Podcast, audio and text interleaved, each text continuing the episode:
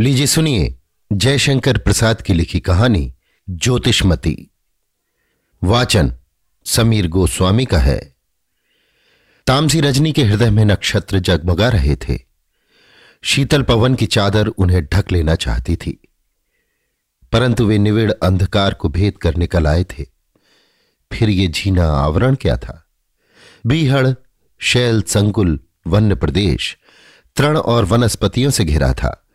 बसंत की लताएँ चारों ओर फैली हुई थी। हिमदान की उच्च उपत्यका प्रकृति का एक सजीव, गंभीर और प्रभावशाली चित्र बनी थी। एक बालिका, सूक्ष्म कवल वासनी सुंदरी बालिका, चारों ओर देखती हुई चुपचाप चली जा रही थी। विराट हिमगिरी की गोद में वो शिशु के समान खेल रही थी। बिखरे हुए बालों को संभालकर उन्हें वो बार बार हटा देती थी और पैर बढ़ाती हुई चली जा रही थी।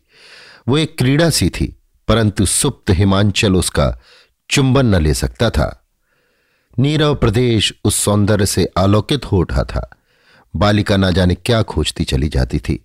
जैसे शीतल जल का एक स्वच्छ सोता एकाग्र मन से बहता जाता हो। बहुत खोजने पर भी उसे वो वस्तु न मिली, जिसे वो खोज रही थी। संभवतः वो स्वयं खो गई, पथ भूल गया, अज्ञात प्रदेश में जा निकली। सामने निशा की निस्तब्धता भंग करता हुआ एक निर्झर कलरव कर रहा था। सुंदरी ठिठक गई। क्षण भर के लिए तमिस्त्रा की गंभीरता ने उसे अभिभूत कर लिया। हताश होकर शिलाखंड पर बैठ गई। वो श्रांत हो गई थी। नील निर्झर का तम समुद्र में संगम। एक टक वो घंटों देखती रही। आँखें ऊपर उठती। तारागढ़ झलझला जाते थे।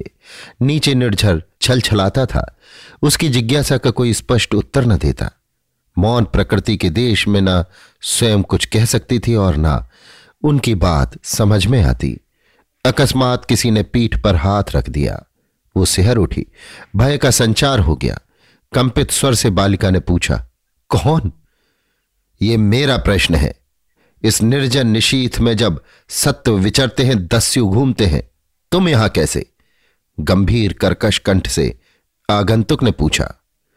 सुकुमारी बालिका सत्वों और दस्युओं का स्मरण करते ही एक बार काँप उठी, फिर संभल कर बोली, मेरी वो नितांत आवश्यकता है। वो मुझे भय ही सही। तुम कौन हो? एक साहसिक साहसिक और दस्यु तो क्या? सत्व भी हो तो उसे मेरा काम करना होगा। बड़ा साहस है। तुम्हें क्या चाहिए सुंदरी? तुम्हारा नाम क्या है? वनलता। बूढ़े वनराज, अंधे वनराज की सुंदरी बालिका वनलता? हाँ, जिसने मेरा अनिष्ट करने में कुछ भी ना उठा रखा, वही वनराज? क्रोध कंपित स्वर से आगंतुक ने कहा, मैं नहीं जानती, पर क्या तुम मेरी याचना पूरी करोगे?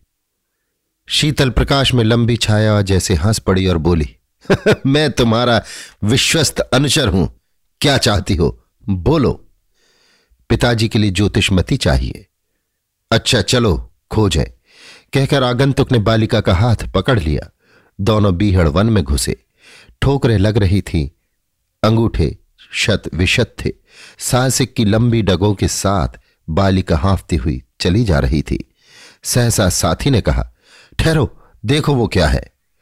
श्यामा सघन तृण संकुल शैल मंडप पर, हिरण्य लता तारा के समान फूलों से लदी हुई मंद मारुत से विकंपित हो रही थी। पश्चिम में निशीत के चतुर्थ प्रहर में अपनी स्वल्प किरणों से चतुर्दशी का चंद्रमा हंस रहा था। पूर्व प्रकृति अपने स्वप्न मुकलित नेत्रों को आलस से खोल रही थी।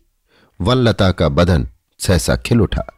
आनंद से हृदय अधीर होकर नाचने लगा। वो बोल उठी, यही तो है। साहसिक अपनी सफलता पर प्रसन्न होकर आगे बढ़ाना चाहता था कि वल्लता ने कहा, ठहरो, तुम्हें एक बात बतानी होगी। वो क्या है? जिसे तुमने कभी प्यार किया हो, उससे कोई आशा तो नहीं रखते? सुंदरी, पुण्य की प्रसन्नता को उपभोग न करने से वो पाप हो जाएगा। तब तुमने किसी को प्यार किया है? क्यों? तुम्ही को। कहकर आगे बढ़ा। सुनो सुनो, जिसने चंद्रशालिनी ज्योतिषमती रजनी के चारों पहर कभी बिना पलक लगे प्रिय की निश्चलता चिंता में न बिताए हो, उसे ज्योतिषमती ना छूनी चाहिए। इसे जंगल के पवित्र प्रेमी ही छूते हैं, ले आते हैं, तभी इसका गुण। वनलता की इन बातों को बिना सुने हुए वो बलिष्ठ युवक अपनी तलवार की मूठ दृढ़ता से पकड़कर वनस्पति की ओर अग्रसर हुआ।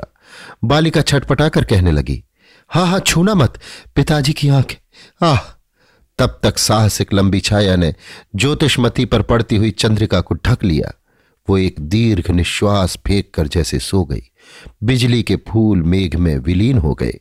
चंद्रमा खिसक कर पश्चिमी शैलमाला के नीचे जा गिरा। वनलता झंझावत से भग्न होते हुए वृक्ष की वनलता के समान वसुधा का आलिंगन करने लगी और साहसिक युवक के ऊपर कालिमा की लहर टकराने लगी। अभी आप सुन रहे थे जयशंकर प्रसाद की लिखी कहानी ज्योतिषमती। वाचन समीर गोस्वामी का था।